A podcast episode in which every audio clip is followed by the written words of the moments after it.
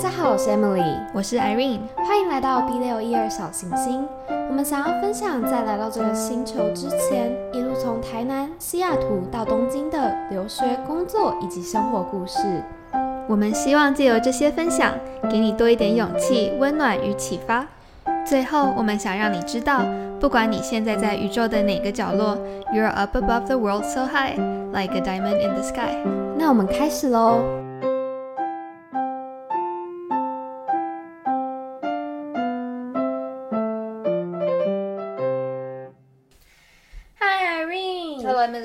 我想要最近呢，很多我朋友就是可能换工作啊，或者是搬家什么，大家就是在很热烈的讨论买房或者是租房子这些事情。然后就是这个就会不免就会聊到说，到底要住哪一区比较好。然后我就发现，随着年纪也好。还有就是可能生活形态呀，还有你自己的生活状态也好，就是你的对于房子，还有你住的环境，还有加上 COVID，对对对，要求完全都不一样。没错，有时候学生时期，你就会觉得你想要住便宜的就好了。对。然后，所以你可能薪水开始变多啊，或者是呃，例如说像现在 COVID 可以在家工作之后，大家就会觉得，哎，要开始买一些大一点的房子，或者是搬去一些比较嗯。就是适合居住的地方，对，所以像最近很蛮红的一个句子，就是说什么什么 banana 什么什么离开，然后例如说现在的 trend 就是 Tokyo banana 要离开东京，对，然后像我前阵子去地方玩的时候，他们就会开始出很多广告，就是会说，如果你搬来我们这个县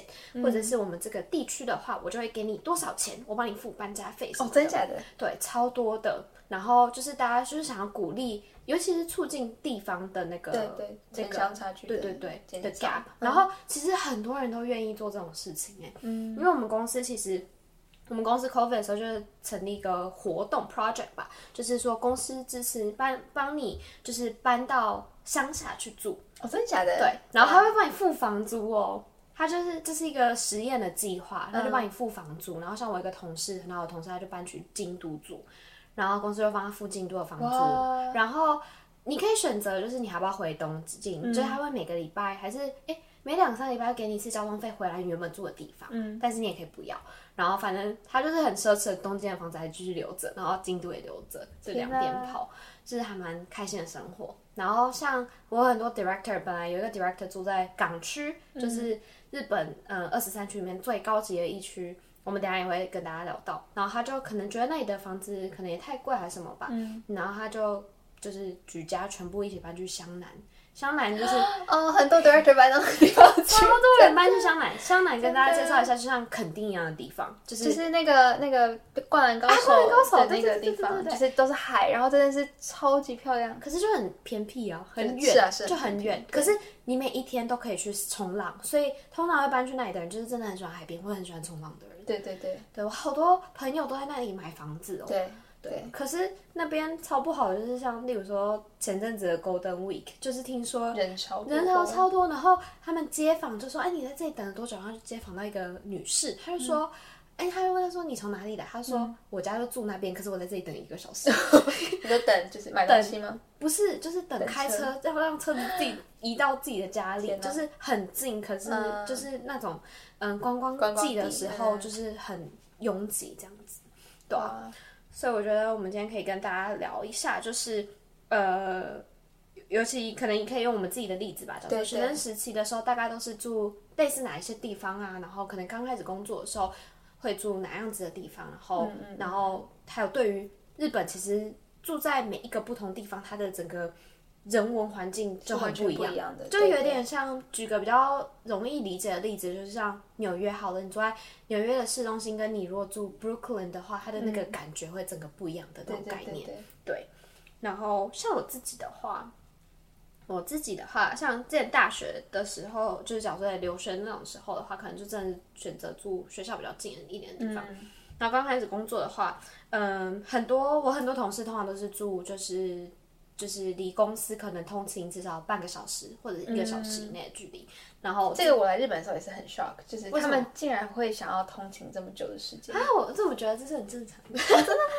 可能因为也以前在台湾，至少台南的时候，嗯，就大家就是去哪里都是十分钟、十五分钟，你就会觉得超过半个小时、一个小时通勤真的很久。可日本人真的通勤就是差不多这个时间。对，可是可能是因为我看到阿姨他们之前通勤习惯，就是，然后他们也跟我说，在日本就是一个小时以内的通勤都是算正常的、很近的，对，所以我也是有点照着这样子拿捏。可是我发现我很多同事就是都是住，真的是离公司走路就可以到了，可是我自己是不喜欢啦，就是我会觉得就是要分开，对我想要分开一点，对，嗯。然后重点是，我觉得日本它有一个很大的好处跟其他都市不一样，是日本的公司不管是外资还是日商公司，他们都会付你交通费。所以，即使你住很远的地方，只要是在合理范围，不是说每天要坐新干线那种高像高铁那样的范围的话，基本上公司是会帮你付钱的。所以你把它住，就算你住很远，交通费很高，你那个那笔费用还是会被 cover 的。然后反而就是你的房租可能可以比较低一点，这样子。对，可能但是就是要花很多时间在通勤上面。对。但是，所以，所以其实还蛮多人会住，例如说很多同事，有些人住崎，就是东京都以外的话，就是住什么崎玉县啊，千叶，或者是千叶、神奈川，对，神奈川，对对对，类似像那样的地方。可是神奈川也算是比较偏高的了，对，大家会选可能就是选千叶或者是岐玉会比较多，或者是因为其实有时候住崎玉县或千叶还会比住在东京都的郊区更。离东京近一点哦，对，交通会更方便。因为东京都其实非常大，就是如果你一直往西边看，一整个东京都其实开车应该也要两三个小时。对，就有点像台北市，就是呃，埼玉县跟千叶县比较像是新北市的感觉，就是板桥啊什么之类的。对对对对啊。嗯。然后那但是呢，因为嗯，可能大家来日本的话，会在呃，就是东京里面玩的状况会比较多，所以我们今天想要着重于东京这一块，跟大家做一个分享。对，就是东京，大家应该很熟悉，就是那个山手线，就是绿色的那一条。然后它是应该就是来东京玩过的人应该都知道，它就是一个圆圈，然后它有一个外回线跟内回线，它就是一直转圈，一直转圈，一直转圈。然后嗯，就这一个线，他们都叫做是蛋黄星吧？对对。然后就在这里面的呃，当然房价是非常贵，就是它是等于是东京的市中心中的市中心。对对。然后这个以外的话，那就是就是很散了，那就是。就是你往北、往南、往东、往西都有很大，就是房价不同的差别，跟地区不同的差别。所以，我们今天我们现在想要先以一个我们两个都很喜欢的一部日剧来，虽然这跟三手线有点呃离开主题，但是呃，我们想要先以那一部日剧跟大家介绍一下。典型的，如果你是单身的女子来到东京的时候，你会有怎样的一个心路历程？因为其实要住在三手线那一周那一个周的车站的话，你是需要有一点资金的才可以住的。对，就是那一条线算是 JR，它叫 JR，JR 的可以住在 JR 线上附近的房子，其实通常都蛮贵的，所以有时候大家会选择呃地铁附近的。对，就这部剧叫做《东京女子图鉴》，然后我自己是非常喜欢。然后我当时二零一七年，就是五年前的时候来日本，那时候我这这部剧我大概看了三四遍，然后我觉得对很多。然后因为我觉得实在是太真实了，嗯，就是你越活，就是越长大，越觉得天啊，Oh my god！就这部戏真的太经典，因为它就是讲一个呃从秋田的呃来上京，就是来东京工作的一个呃女生，她从大学刚毕业，然后就。呃，一直很憧憬想要来东京，然后一在东京落地之后，他就是二十岁到应该是四十岁左右的人生阶段的改变。对。然后他很有趣的是，他就是他这一段人生，他是用在东京不同的地区，就是来显现他人生的不同的阶段的转变。嗯。比如说，他一开始来的时候是住在一个地方叫三轩茶屋，就是日本叫呃，就是日文叫做三三家三根家呀。那三茶它是在呃东京的。偏左边的地方就是西边，然后那边是很多人上京的第一站。那原因是因为那边其实非常方便，然后它的房租是比较便宜的。但是同就是它虽然离，就像我们刚刚说那个三手线是有一点点距离，但是三十分钟之内应该是可以到的。对对，所以很多人第一站就是来东京的第一站会选在那边落脚。然后对，想要补充一下，就是呃三茶三茶这一个站呢，它是离。大家耳熟能详的涩谷这一站超近的，所以就是也是就是地址的话也会是在东京这样子，然后但是它又不是在整个三手线那个围绕的那一圈，所以呢房屋就会像 Irene 刚刚说的相对的便宜来一点。然后再补充一下，刚刚 Irene 说的秋田这个地方啊，是在日本的四十七个都道府县里面被 rank 为。算数一倒数第一或第二名，就是有点像贫穷的一个县市这样子。所以我觉得，呃，这部戏他可能就是故意想要用这个，真的是从很乡下、很乡下来的女子第一次上京的这个心路历程。对，三间茶屋在世田谷区，世田谷区，对，世田谷区也是一个非常就是在就是啊东京里面算是蛮好的区，但是三间茶屋就是比较偏便宜一点，就是比较偏一点点，对，比较便宜，对。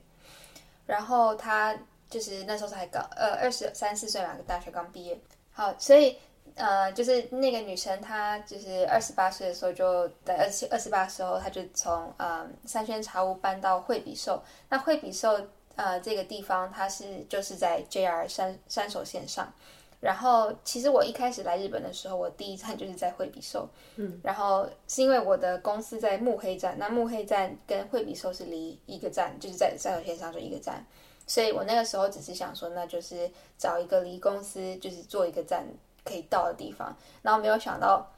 我后来看那部戏才知道，哦，原来就是啊，惠比寿是一个这么繁华的地方。但我当时那时候住惠比寿的感觉，就是惠比寿的每天的人都很醉，就是就是 everyone every day，就是每天就是你回我每天就是下班回到惠比寿站，就觉得 Oh my God，就是大家来这边 party 的。然后我是要回家的，所以那时候我其实没有那么喜欢惠比寿，因为我觉得那地方第一个东西就是超市很少，就很不适合居住，就很适合 party，它就很多那种就是欧下来的餐厅或者是 mall 什么的，然后大家每天都很醉，就是脸红啊，就是你知道，然后所有女生都非常的漂亮，对，就是精，你就你就想象东京女子那种精致的妆容、精致的头发、精致的，就是打扮，就会出现在那种地方。对，当时我是，其实我是还蛮不喜欢惠比寿，嗯，就是会觉得很不适合居住，因为我要，就是我那时候也是刚从西雅图才刚来日本，然后觉得其实这个差距也太大了，对，对啊，所以惠比寿大概就是这样子，然后就很多人那时候，呃，为什么他会搬到那边，就是因为很多大概二十尾到三十出的人会在那边就是勾工，对，勾工就是日本的那种男女的联谊，然后就是他那个街区就是一个。有一点我晓得，就是有一点高级感，但又不是说像什么银座那种那么的成熟的地方，就是给一个可给年轻人一个比较就是有小资情调的地方，二十后代差不多，对。对对，就比较年轻一点点这样子，嗯。对。然后后来呃呃，继续这些故事就继续走下去了。他的下一站呢就是银座，后来他三十多。到三十多岁，然后他也当上了，我记得好像是 GUCCI 的班的一个外商的主管，这样子，就好像就经济能力也越来越好。他又觉得不行，我一定要住在一个就是衬得我的气场的地方。然后因为 GUCCI 好像就是在银座，对对，然后就那个公司，然后他就搬到那个地方。然后那时候他就在那边有一些就是遇到不一样的男生，然后就是到了一个人生的新境界那种感觉，就是他人生到最高贵的。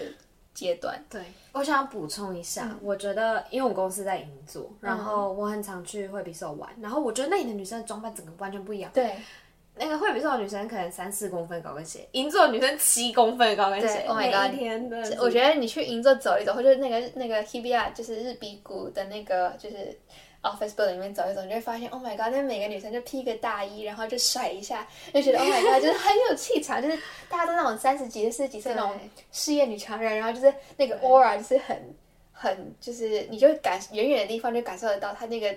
名牌衣服，就是一定不是就是不不不对不一般，就是对你就可以感受到那种气场。那东边的女生的那个气场真的很强，真的很不一样。对。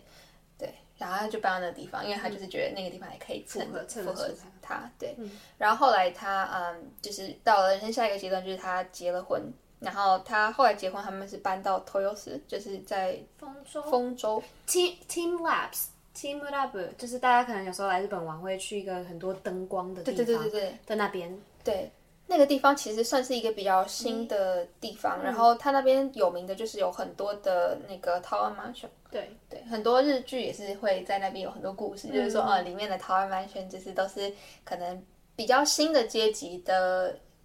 小康人家吗？对。对，然后就是他们之间会有很多的斗争跟比较，就是但是他们也不是说什么最有钱的，但就是可能中上阶级，但是他们会想要住在一个比较适合育儿啊，然后比较适合。就是居住的地方，而不是那么市中心那么吵的。对对对对对，那那边是其实很漂亮，我很喜欢特罗斯，就很公园的感觉。然后为什么大家会选择住那边？是因为它离新桥很近。对，就是新桥也是呃银座那一区很近，然后很那边很多上班族，所以就是对于呃又又方便育儿，又方便爸爸爸来就是去那去市中心工作，所以大家很多人都会选择特呃对对。丰州，对对。然后嗯，对，丰但丰州它算是真的是一个比较新的地方，所以说真的，它除了住宅好像也没有别的东西了。对，就是在一些展示场啊什么的，对就是很新的一个区。对。然后最后呢，就是。第五个地点就是呃，最后他这边爆雷哦，就是没有看过的人不要听哦。就是后来他就离婚了，然后就呃回到单身的生活，但那时候他已经四十多岁了。嗯，对，然后那时候还是搬到呃 w a h a 了，就是代代木上园。嗯，那代代木上园其实是一个非常呃算是市中心里面的一个绿地绿洲。对，嗯，它就是因为代代木公园很就是很大，而且它是在新宿区的就旁边，所以就是一个很。就是你新宿区是很很吵很热闹的地方嘛，但它就是在旁边的一个很大的公园，然后其实那边住的非常的多，就是日本很有钱的人，嗯，就是对很多就是下周很多 CEO 也都住那个地方，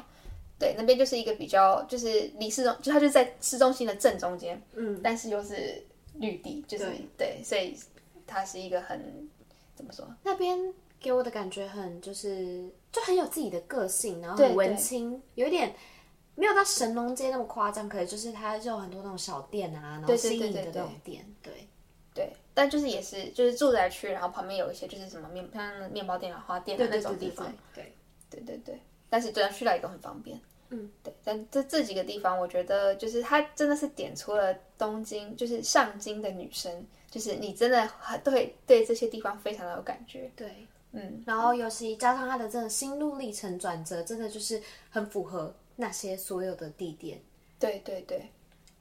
像我之前自己来日本之前，我最想要住，就我最向往居住的地方是六本木。哦，你想住六本木？对，我是为了想要住六本木来东京，就是我觉得它就是它在我的心中就是一个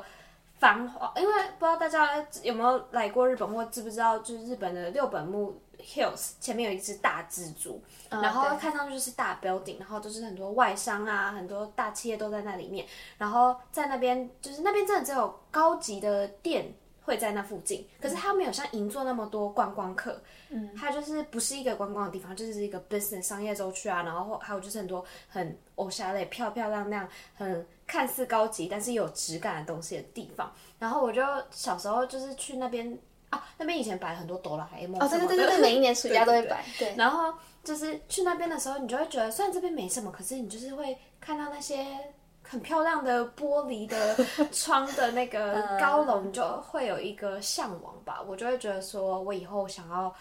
让自己可以有能力在这这边买房子，然后我就把我这个很疯狂的想法告诉告诉很多日本人，然后每个人都打枪我跟我说，我跟你讲。你如果真的入日本的话，你就知道那里不适合住人。然后我就觉得哪有你们不懂啦，它它真的比较贵，但是你们不懂啦的感觉。然后我实际上来日本之后就觉得真的，因为那边呃旁边很多 club，对，就很外国人，很外国人的地方，然后很多就是可以 clubbing 的地方啊什么的，所以其实晚上很乱，嗯，就是就是对，什么人都有，然后就是也没有。没有到就是像刚刚云说惠比寿的那么吵闹，因为它在旁边一点，但是就是那边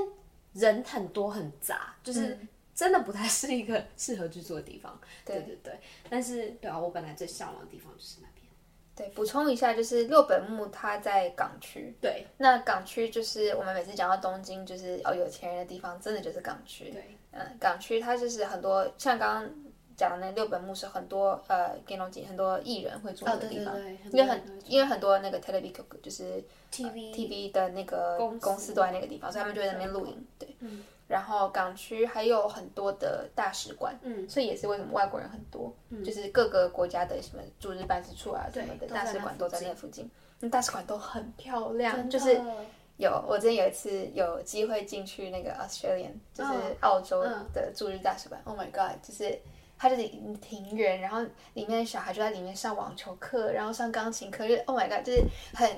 不是一般人的过的生活。哎但对，那就是在港区有一大片绿地，你就想，Oh my god，这个真的是。你知道我跟我朋友在那附近的公园玩的时候，我们看到那边小孩，我朋友都会特别说：“哎、那边小孩很贵哦，你要小心，不要伤害到他们。是 哦，有一次我好像就是哦，我是去那边 interview 还是什么的，然后就经走走在那个六本木的那个路上，然后就他们幼儿园里面很多都是混血儿或是外国人，嗯，或是很多 international school 在那个地方。对，我觉得我之所以为什么会对六本木印象那么好，我就觉得这里可能真的只是很有钱的人才可以住得起。因为我记得之前看到一个美狗狗的美容院，那时候国高中之类的看到的，就是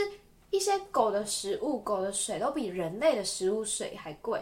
然后剪头发的 service 也是，然后就觉得 Oh my god，这是一个怎样的世界啊的感觉。哦、然后就觉得反而会对这个地方产生一个好奇，就是啊，原来真的很成功的人士才可以住在这边，然后就觉得哦，我有一天也要，但是日后就会发现那呃没没有。没有，但其实有一个还有一个就是跟六本木有点相关，但是很奇妙的事情是，其实在日本是呃，就是尤其在东京都里面的话，是越是就是车子哎不地铁到不到的地方越是高级。的，因为他们都是以车子代步的。的所以，例如说，嗯，六本木附近的麻布十番啊，那边也是很多大使馆很多的地方，他们其实那边交通超不方便的，对对，但是房价特别高，像什么白金高轮啊，那那些区域，就是也在六本木附近的区一起域，跳的，对，它都没有 JR 这个线，就是它都是只有地铁，但是其实很多地方都离地铁站很很远，就是很莫名的，好像也没有人想要开发任何方便的交通工具，然后原因就是因为大家都是以都开车。车代步，因为其实，在东京，呃，就是有车是一件很奢侈的事情，因为停车费很贵，停车费大概如果你住在嘛就是大楼里面的话，至少都要三四万日币起跳，对。对，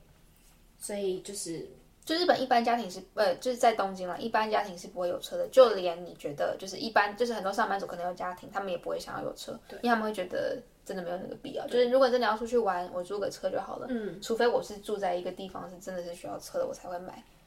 对，就不像台湾很多家庭是有车的。对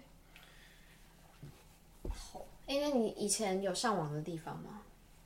向往的地方，嗯，哦，我之前其实，嗯，也不算向往吧，但是我很喜欢，就是皇居那一区，就是、对，可是那区真的非常非常不适合住人。对我只是很喜欢那边跑步，就是晚上在那边跑步，但是，对，就是我觉得日本也是因为他们的就是 business district 跟住宅区分的很开，嗯，像台湾就很就是就是很近，就是小吧。我我可能也是规划没有很好，我不知道，就是就是你你出来出去外面就是大马路，所以就晚上你真的什么声音都会有。对，就是台湾的那个住宅跟商业是全部合在一起的，可是在日本我觉得分的还蛮开的。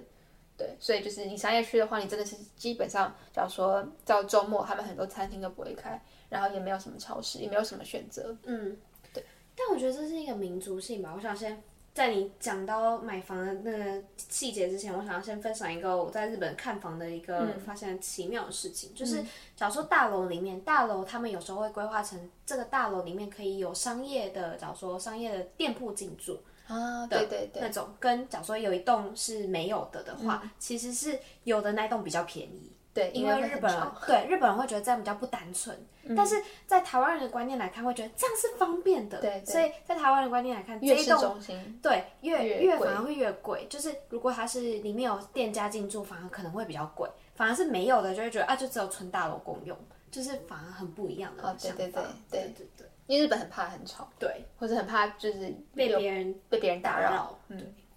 对，还蛮有趣的。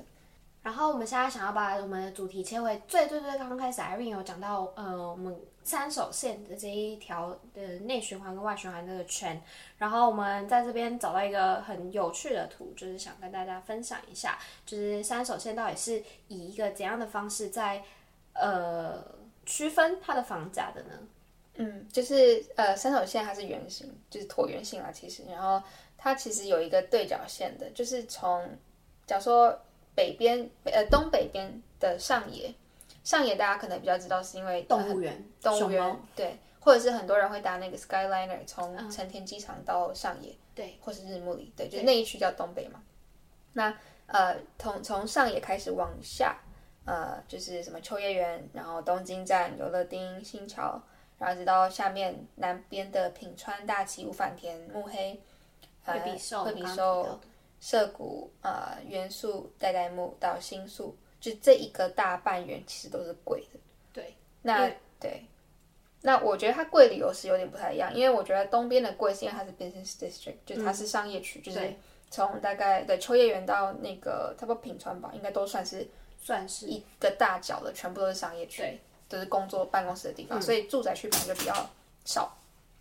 那呃，从品川开始一直到代代木，它贵就是因为它是最繁华的地方，就是呃呃到新宿来，就是因为新宿到涩谷差不多吧，应该就是就是东京里面最最最多外国人、最多观光，然后最多人去 shopping 的那个地地区。对，所以这一区贵就是贵在它热闹吧，我觉得。对，然后它从再再来就这个正角线是贵的，那往左上变得便宜，就是新宿新大久保，然后高田马场，一直到什么池袋，然后到北边的西日暮里，然后再回到上野这一区是便宜的。为什么它便宜呢？因为呃，其实它这边是非常多外国人的。那天我才就是才知道说，像新大久保的呃新大久保在。东京人的眼里就是一个 Korean town，对对对，就是韩国，对，就是韩国城。你走在街上，全部是韩国音乐、韩国的东西、韩文、韩国餐厅。对，那就是这一区其实不止韩国人哦。他新，我记得新大久保一二三丁目吧，应该都是，好像我记得是有三十 percent 的外国人。嗯，是哦，对，非常非常高。但就是你你走在路上，你就感受得出来，就是对日本人很少。对，嗯。就是日本人多的人都是去吃韩国料理，对 对对。然后像刚刚你说的新大久保，然后像我自己的印象是，大概池袋那附近是比较像 China Town 的感觉。哦，但是很多中国人，对对，很多很多中国餐厅，嗯，就很多好还不错的中国餐厅，或者是而且是比较不是那种高价位，是那种一般低价位的那种呃中国的，比如说面啊什么的，都是在池袋这一站的。然后他们那边真的有一条呃中国的街。嗯然后，但是我是没有实际上去过很多次，但是听说那边住治安其实有点不太好。嗯嗯嗯，对，所以其实像对这一区的情，就是刚刚说比较便宜这一区，对，就是他们会觉得外国人住的地方治安会比较不好，然后也比较不干净吧，他们会这样觉得。然后像呃，池袋再过去一点，就是朝鸭这个地方，就是著了名的那个老人街，就是那边住了很多老人，所以就是可能就是。比较是以前的街道，就是比较没有那么的，呃，像例如说新宿啊，然后池袋，呃，新宿跟涩谷这样子这么的繁华，就不会是很多观光客会去的地方，所以可能房价也会稍微的比较便宜一点点。对，因为朝鸭在往西北一直走的话，全部都是板桥区，那板桥区更多就是老人跟就是对比较远一点的嗯地方，快要到快要到奇遇了。对。快要去，就是可以可以连接到奇遇这样子，觉得它会有很多不同的线可以连接在一起这样子。嗯，对。然后，那我们现在想要就是借由就是 Yamanote 三三手线这个东西跟大家分享一下。如果因为我们是如果你是假设单身女生的话，那你来日本的话，通常大家会选择去住哪一个地方的呃区域呢？那我们现在有找到一个资料，它是。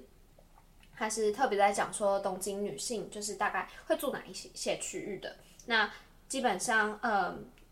第如果是一个人住的话，东京很很有趣，就是他们会分，就是很多这种网站他们都会分，说是这个是适合单人住的呢，还是这适合 family 住的，或甚至还有 couple 的。再分析一点的话，嗯，对。然后我们想要看一下，就是我们的大家通常如果是女性一个人的话，大家其实最喜欢住的是。呃，稳进去，其实我蛮 surprised 的，为什么会是稳进去呢？可能是因为交通方便吧，它因为它正，它是算是正中间，对，嗯，而且比较安静一点。我觉得还有另外一个事情，是因为那边文京区其实著名的就是很多学校，比如说东京大学啊，还有什么像板桥那个伊大巴西那些地方的，然后很多什么呃，东女子的学院什么，所以其实很多人，尤其是一个人住的女生，她们是刚开始，嗯。上完大学之后开始工作，他们也都是直接住在原本的地方的，对。所以我觉得这也是为什么会是这样的原因。但是如果你是从外县市搬来的话，可能就是又会有一点不符合这个东西的标准了。对。第二位是山并区，就是高原寺、我自己好像也有一些朋友是住在那个地方的，嗯，但那就就比较有点远，但是比较偏一点。对，但是它应该是生活技能是非常好的，是偏新宿那边，对不对？对，往左左边就是对。我们我们现在讲的这些区，它可能有些离三手线的，就是呃那个内环就有一点点再远一点点的，但是对，因为可能要符合女生一个人住，然后就是要相对的安全，又要相对的没有那么贵的话，其实选择性还是会被就是局限住。对对对，因为就是以外国人的视点来看，就是日本不管住哪里都是安全的。对，但是在日本人来说还是有一点差别，对对对，还是真的会有差别的。然后，尤其他们会觉得女生一个人住要住那些就是真的比较可能热闹一点的地方，因为其实走在路上有可能会有一些对那个色狼啊什么的。对，嗯，好。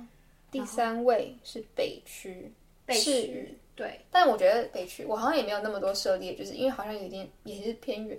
嗯，北区的话，我可以帮大家补充一下，我跟那边比较熟一点，它就是在。池袋再上去一点点，就是例如说田端啊，然后赤羽的话，它是在另外一条线上的。不过因为赤羽那一个站，它离三手线，它再坐一点点的话，就可以连接到三手线，或者是还有一直接其他的连接可以直接到新宿，所以它等于是有点像转转转列站。不过赤羽这个这个点啊，它是。大概差一条河就变到从东京都变到埼玉县了。哦，对，所以其实房价又没有那么高，可是又相对的就是在便宜，又在东京里面。对，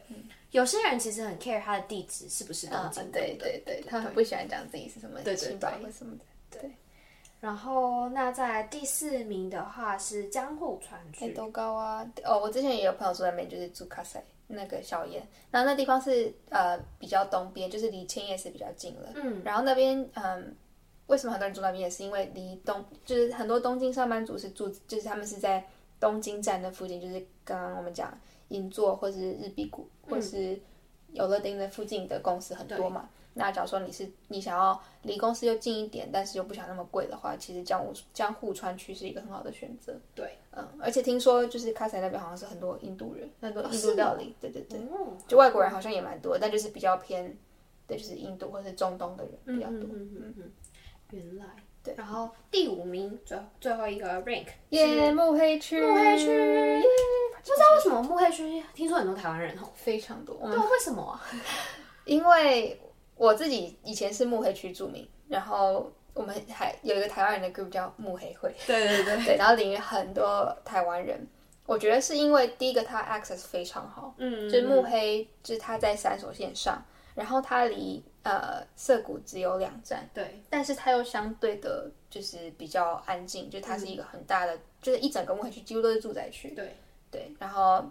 它就是这是第一个，然后第二个是很多。公司端的附近，对，我知道，嗯，对，很多就是外商公司，就是要不就是像在涩谷啊，或是啊，或是在就都比较偏西南一点吧，所以就是西南里面最大的好的住宅区，然后比较没有又没有像港区那么贵的话，那就是慕黑区。对，而且我知道了，你刚刚讲到很多公司是因为很多 IT 公司都集中在涩谷或新宿，所以其实就都西半边了。对对。对对对。类似这样子的人才的话，他们可能会选择住在离这边比较近的地方。嗯，对。但慕黑是真的越来越贵，就是以前好像，嗯，我我自己有感受到，以前就是我是搭那个慕黑线嘛，嗯，那慕黑线就是慕黑站 JR 站再往一直往下，然后一直到快要到神奈川那边。然后以前我第一年来的时候，我一直觉得就是没有很挤，因为它的就是慕黑慕黑线是呃它是小的站，所以它每一个站其实都很小，然后也比较旧一点。但是就是我到第二年、第三年就越来越觉得怎么车子越来越挤，然后就是一整个地铁站一出来就就人越来越多，然后你会觉得这些人已经没有办法，就是这一个车站已经没有办法负荷那么多的人，然后他们有很多就是在开发的 project，就是木黑区真的是就是房价一直在涨，一直在涨。我觉得还有一件很有趣的事情是，嗯，就是木黑他的左边如果是惠比寿的话，他右边是吴反田，可是他们那边两边的气氛就完全差很多，然后房价也差超多的。然后听说吴反田以前比较像是那种有点风俗区嘛，是是，所以就是就是我觉得日本人他们对于以前是怎样的这个既定的刻板印象很重，所以其实。如果你以前是一个没有那么好吃的话，其实你要花很久很久的时间才可以去改变大家既有的想法。所以像即使慕黑里五反田走路真的就可以走得到的距离哦，可是房价就是真的差很多。对对，然后慕黑离惠比寿也是走路大概十五分，嗯大概就可以走得到的距离，可是房价真的就是天壤之别了。对对。然后我觉得日本还有一个很酷的东西是，就是嗯，例如说在新桥跟滨松町那附近，他们最近也盖了很多新房子，可是，在那边的房价跟例如说慕黑惠比寿就还是差很多。就是明明应该是 office building 应该蛮贵的，但是其实相对来说低很多的原因，是因为那边很容易就是好像是有点像填海。然后盖起来的，所以其实很怕水灾。对，以后日本人很怕海啸，对，所以在那边房价卖不高，原因就是因为那样。对对，另外一个也是，就是像我们刚刚讲，就是东边其实那个什么到 Edo 高啊，就是江户川或是在千叶的地方，嗯，其实小时候日本有到那种，那你去买房子，他就给你看那个 hazard map，它就是淹水的话会淹到哪里。对。像东边一整片都是红色的，就是都是嗯。有、你如果海啸来你就不见了这样子。他们真的很 care 哎、对，所以为什么西边的房价还是比较高一点？但是如果我觉得是我的话，我观念会觉得应该不会那么倒霉碰到吧的感觉，对吧？可是日本真的会，就是因为他们遇过他们二零对一一年的时候遇过，所以就是考虑进去。对啊，总之这些房价可以给大家做一个参考，因为这个房价其实不是只有说哦，你真的来日本居住会有关系到，连你假如说你在选 hotel 的时候，其实那边每个地方的房价就是真的还是都有差的。对对，所以以后来日本玩的话，可以顺便参考一下。对对对。然后我觉得其实就是除了说房价或什么，我觉得你也可以知道说你想要体验东京的什么。比如说有些人比较喜欢体验一些就是那种高级，也不是高级的。也不算高级的，就是比较文青感的一些地方，你就可以特别选一些比较文青感重的站，就比如说什么，嗯，就我觉得西边是比较多了，代中目黑啊，对啊，代官山之类的，或是像那个呃元素那个什么？表呃表参道，表参道，对，表参道那边也蛮多欧小的那种餐厅或什么的。但如果你比较喜欢那种就是夏厅的地方，就是像浅草啊那边就会比较多，比较庶民，比较多也就是亚代，比较很你会觉得哦，我来到日本了的感觉，就是老一点的日本的地方。对对对，我觉得对啊，就是看你自己喜欢哪一种风情，对。对，就可以选不一样真的是换一站就像到一个新的地方一样的感觉。当时来的时候，我就觉得天啊，真的是每如果我去了每一个站，每一个站就好像是自己的一个 Manhattan，就是每一个站是自己的一个大都市的感觉，然后都很不一样。对，对啊，对啊，所以很有趣的，欢迎大家疫情过后可以来东京玩。快点，对，快点开放，真的好像快要开始了，应该的六月度。嗯，好，OK，那好的。那我们今天这集就聊到这边了。那如果大家对于就是任何有想要询问、更加咨询的东西，都欢迎留言给我们，让我们知道哦。好，下期见，拜拜，拜拜。